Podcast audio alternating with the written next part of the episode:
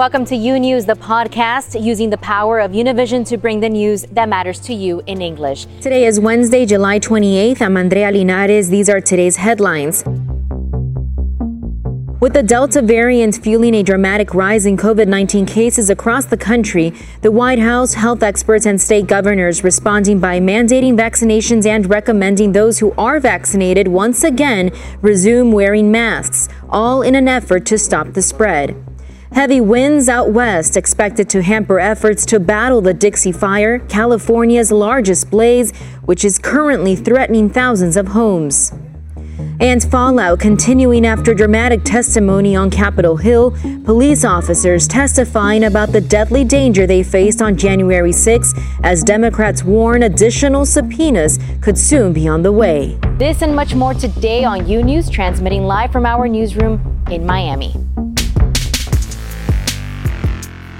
A massive surge in Delta variant infections prompting the CDC to make changes to its mask guidance, saying vaccinated people in some areas with high transmission should wear masks indoors. Grecia Lastra has the latest on the worsening situation here in the United States.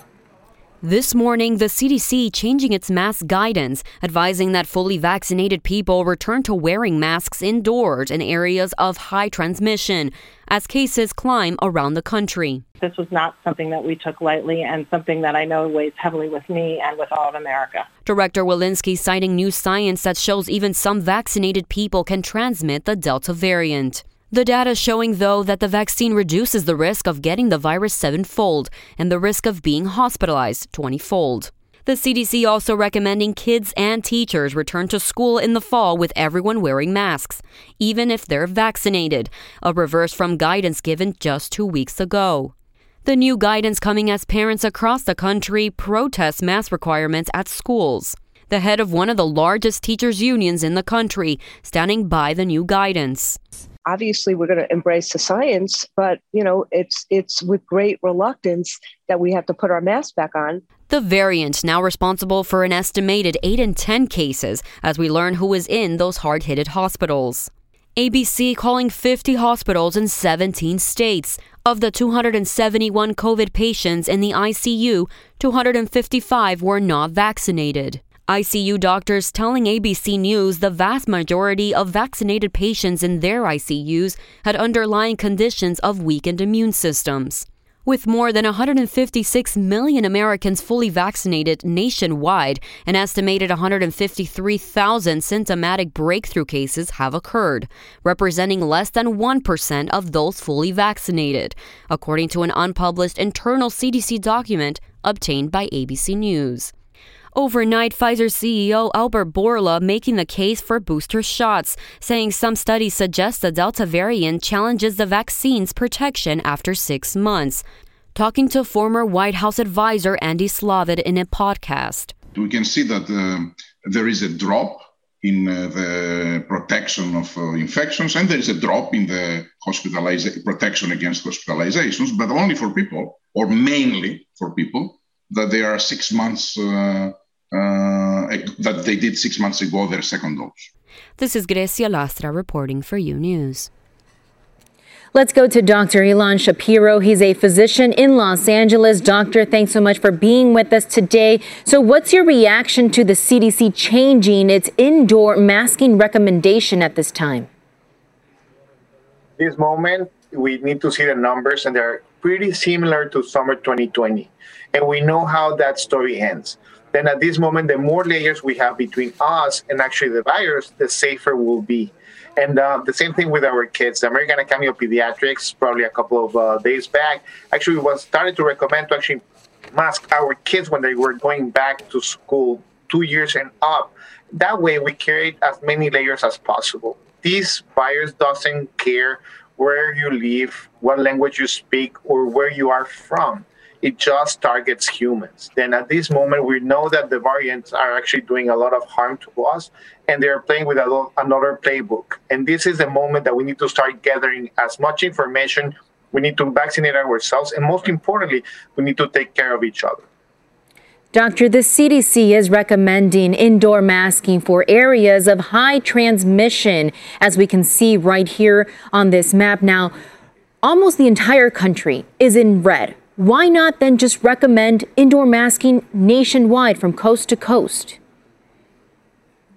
On reality, I think that it's a process, and they, you know, Dr. Fauci has mentioned a couple of times that he's assessing with the CDC uh, how often and how how you know how to regulate those masking uh, efforts. And it's very important that you know one thing is the guidelines, and the other thing is what we have on science. Uh, for sure, you know, the mask has been there for us. It doesn't have any type of side effects, and most importantly, it creates a barrier between us and everybody else. Then it's very important that even though the guidelines are not changing right now we have all the signs right now out there that this is actually getting complicated. The variant is actually attacking more people, and not only that, you know, it, it, for every person that actually is sick, six to seven people are already exposed. That means that it's way worse than the numbers that we had before. This is a moment that we don't need to be waiting for guidelines. We know what to do, and the more barriers we have, including the vaccine, washing our hands, and social distancing, the better will be for everybody. The CDC also announced yesterday that the Delta variant can make people who are vaccinated infectious. Can you explain that further for us and what are the implications of this research because it may be surprising to some people? Gladly, you know, the, the it, you know, it, it's terrifying if you hear it firsthand. The second part is that on reality, the vaccines that we have here, Moderna, Pfizer, and Johnson and Johnson are amazingly effective on these, you know, actually making sure that we do not end up in the hospital and reduces the fatalities that we can actually have. And that's where the vaccines work. They prevent from actually catastrophic things happening to us. That's why you know that they're not 100% against uh, you know uh, you know disease, but they actually help us uh, make sure that if we get it, it's like kind of a seatbelt uh, analogy. Uh, we want to wear the seatbelt not to actually have a lot of accidents, but you know, in case if we have one, uh, if it's a major one, we have more possibilities of surviving, and that's why we need the vaccines. And right now, we know that the case uh, the cases are increasing, and that's why we need to create more barriers between us and the virus. Why? Because imagine that you know um, one of these vaccines has you know 95, 94 percent probability of actually protecting us against the disease, uh, but there's still like six percent there. It's not one hundred percent, and that's why you know if you have a lot of hundreds of thousands of cases, there will be breakthrough uh, through the vaccines. The important thing is that the numbers that you said at the beginning of, of, of this um, you know, conversation, that people that are vaccinated are almost reassured need to be reassured that they are not going to the hospital. And that's why it's so important right now to close the door to COVID 19 infections. Any person that we have around us that are not vaccinated are at risk of actually sharing and creating more variants. And that's why we're actually fighting against, you know, the variants and you know, the virus and also the misinformation that we're having in the communities because a lot of people are just afraid and it's okay to be afraid but this is the moment that we need to start seeking information to make sure that all of us are protected now let's go ahead and talk about policy. As of this week, California is saying it will require all healthcare workers get vaccinated. Do you agree with this? Some may say they have gone too far, others agree and say it's about time. I can tell you for sure that I'm part of almost uh, a, lot of the, the 60 groups of healthcare providers and systems and hospitals. They're actually asking for that. Why? Because we are there in the first line of, of, of defense. We saw what actually happened last year. I had a personal friends that actually died uh, on, on because they were helping people in hospitals and clinics. And this is the best way to protect ourselves, the first line of defense to our entire community, and most importantly, to stop the spread. Now let's move on to that local level. You are in LA County. The county there has been registering an increase in positivity rates and hospitalizations. What exactly are you seeing at your hospital? And can hospitals there handle a fourth wave? California, especially LA County, has been preparing for this since you know uh, January 2020 uh, you know, we, we saw, you know, how everything was happening and we started seeing the signals. And, uh, you know, by 2021, at the beginning of the year, we had a very horrible uh, moment when a lot of people were dying.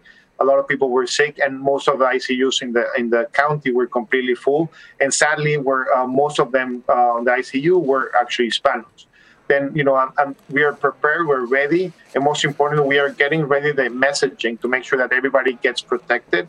And I can tell you for sure that the past weeks before 4th of July, I had zero COVID uh, positive tests. And right now, it, it's something common that we see a couple of times a day here in the clinic. Then this is the moment to protect ourselves. This is the moment to hear the alarm, and most importantly, to act upon it. Thank you so much for your time, Dr. Ilan Shapiro in Los Angeles. Thank you for all the work that you're doing and for explaining this and putting it into perspective for all our viewers. Thanks so much and take care. Thank you very much. And with 48 states seeing at least a 10% hike in new COVID 19 cases last week compared to the previous seven days, the worsening situation is causing many hospitals and ICU units to fill up. Rafael Rodriguez takes us inside some of those units in Baton Rouge, Louisiana. While the outside of Baton Rouge General is quiet, on the inside, the staff is burning out. We're tired.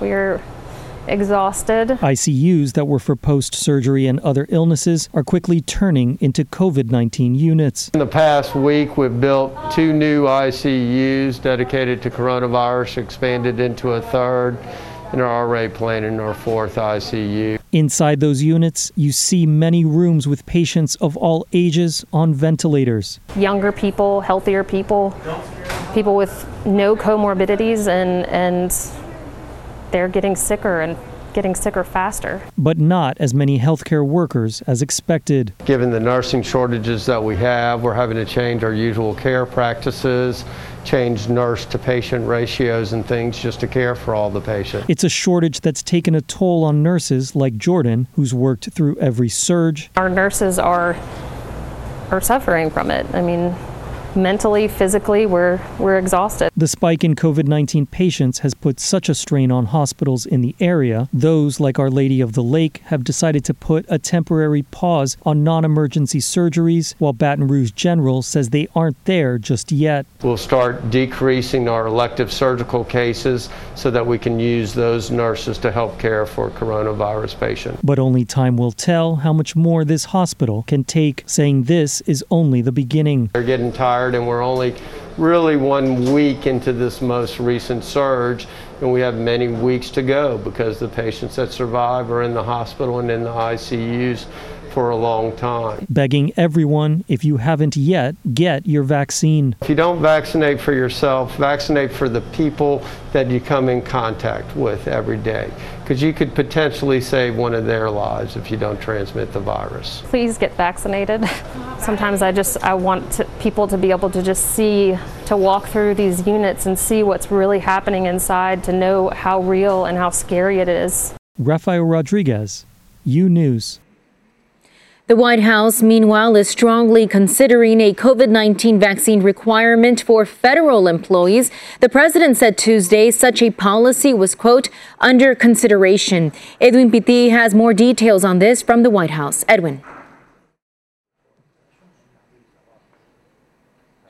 Thursday, a new requirement for all federal employees, including contractors, to get the vaccine against COVID 19. And if they choose not to do so, they will have to get tested regularly. Now, sources are telling me that this is a part of a new announcement that will include the White House new steps to keep fighting against COVID 19, especially because, according to Dr. Fauci, right now in the U.S., there are over 100 million people who qualify to get vaccinated, and they are choosing not to do so. Now, President Biden is expected not to impose this new mandate on the U.S. military, and that itself is creating controversy because over 30% of members of the U.S. forces are not vaccinated. So the White House will have to explain how the Department of Defense will have to um, work to protect members of their military.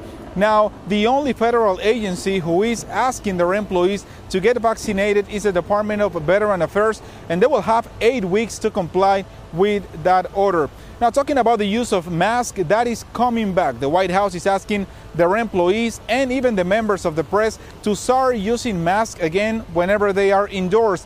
As you can see in the video, even Vice President Kamala Harris participating in a meeting about Native Americans voting rights, she's already using the mask indoors again. But not only the White House, that's happening on Capitol Hill also.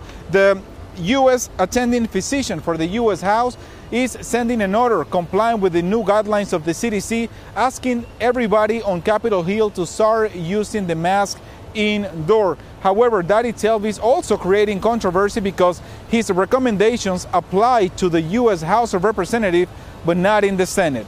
Reporting outside the White House here in Lafayette Park, back to you, Andrea. Thank you, Edwin, for that report from D.C. And in breaking news out of New York, Governor Andrew Cuomo announced today that New York will mandate COVID 19 vaccination for state employees and patient facing healthcare workers at state hospitals. The governor said state employees will have the option to test regularly instead, while the healthcare workers will not. The governor said he is targeting Labor Day for this mandate to go into effect. And another late breaking vaccine news a third dose of the Pfizer COVID 19 vaccine can strongly boost protection against the Delta variant beyond the protection afforded by the standard two doses. And that's according to new data released by Pfizer just this morning. The data posted online suggests that antibody levels against the Delta variant in people ages 18 to 55 who receive a third dose of vaccines are fivefold better than following a second dose. Great results were seen among people ages 65 to 85, according to that same data.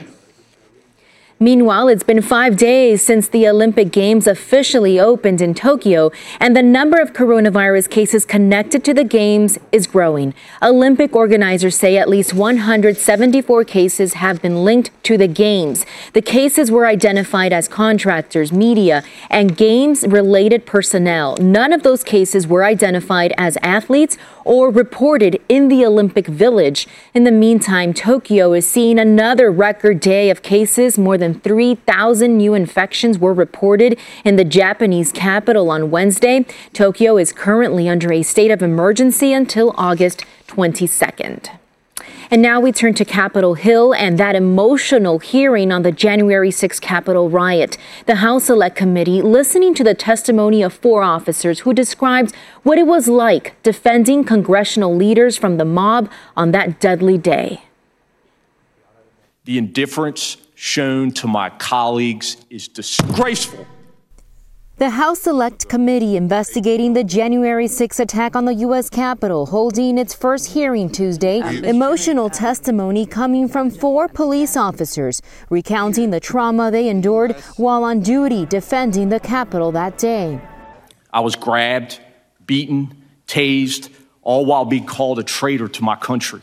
Some saying they were outnumbered, dragged into the crowd, and attacked with their own gear and weapons. I could feel my myself losing oxygen and recall thinking to myself, this is how I'm going to die. The mob of terrorists were coordinating their efforts now, shouting, heave, ho, as they synchronized, pushing their weight forward, crushing me further against the metal door frame. Push back! Meanwhile, Officer Michael Fanone's brutal beating was caught on his own body camera. I heard chanting from some in the crowd get his gun and kill him with his own gun. The House committee also playing never before seen video. Can I speak to Pelosi? Yeah, we're coming. Oh, my pits, we're coming for you too. Officer Dunn describing to the committee the racism he faced. 20 people joined in screaming, boo. No one had ever, ever called me a while wearing the uniform of a Capitol Police officer. Now, part of the mission of the House committee is to find out the root causes of that day. The role of the former president to fire up his supporters is part of their investigation. Representatives Liz Cheney and Adam Kinzinger, the only two Republicans on the panel, vowing to follow the investigation wherever it leads them. We must also know what happened every minute of that day in the White House. Every phone call, every conversation, every meeting leading up to, during, and after the attack.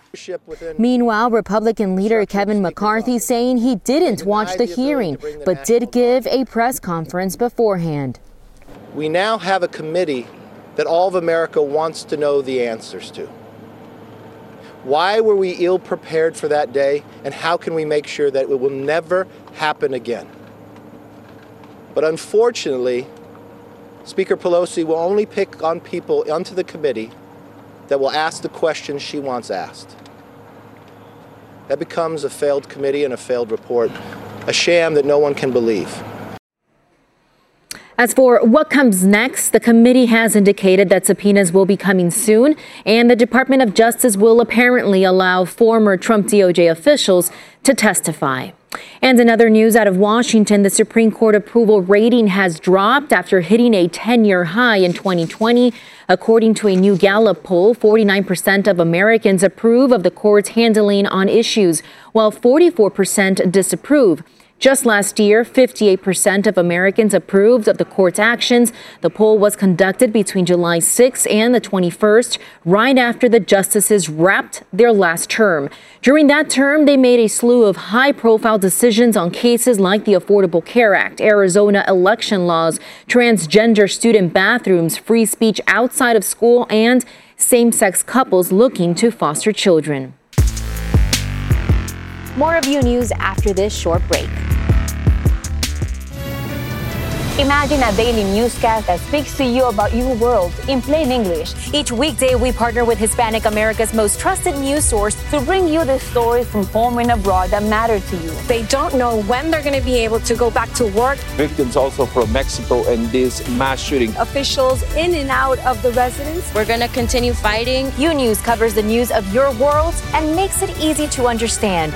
Your news, your world, U News on Fusion. Welcome back to U News.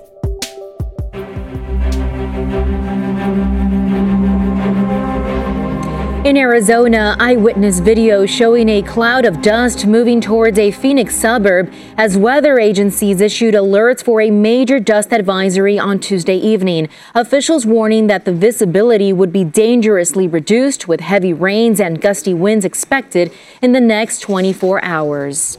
And strong winds and potential thunderstorms today could hurt firefighters' efforts to contain several wildfires raging across the West. The Dixie Fire, California's largest blaze, was only 23% contained as of Tuesday and has burned three dozen structures while threatening more than 10,000 others. The blaze is one of 79 large fires burning 1.5 million acres across 12 states in the West, according to the National Interagency Fire Center. The effects of the fires could be felt across the country and some East Coast cities this week saw hazy, smoky skies. That prompted air quality alerts in parts of the Northeast, Mid Atlantic, and Midwest.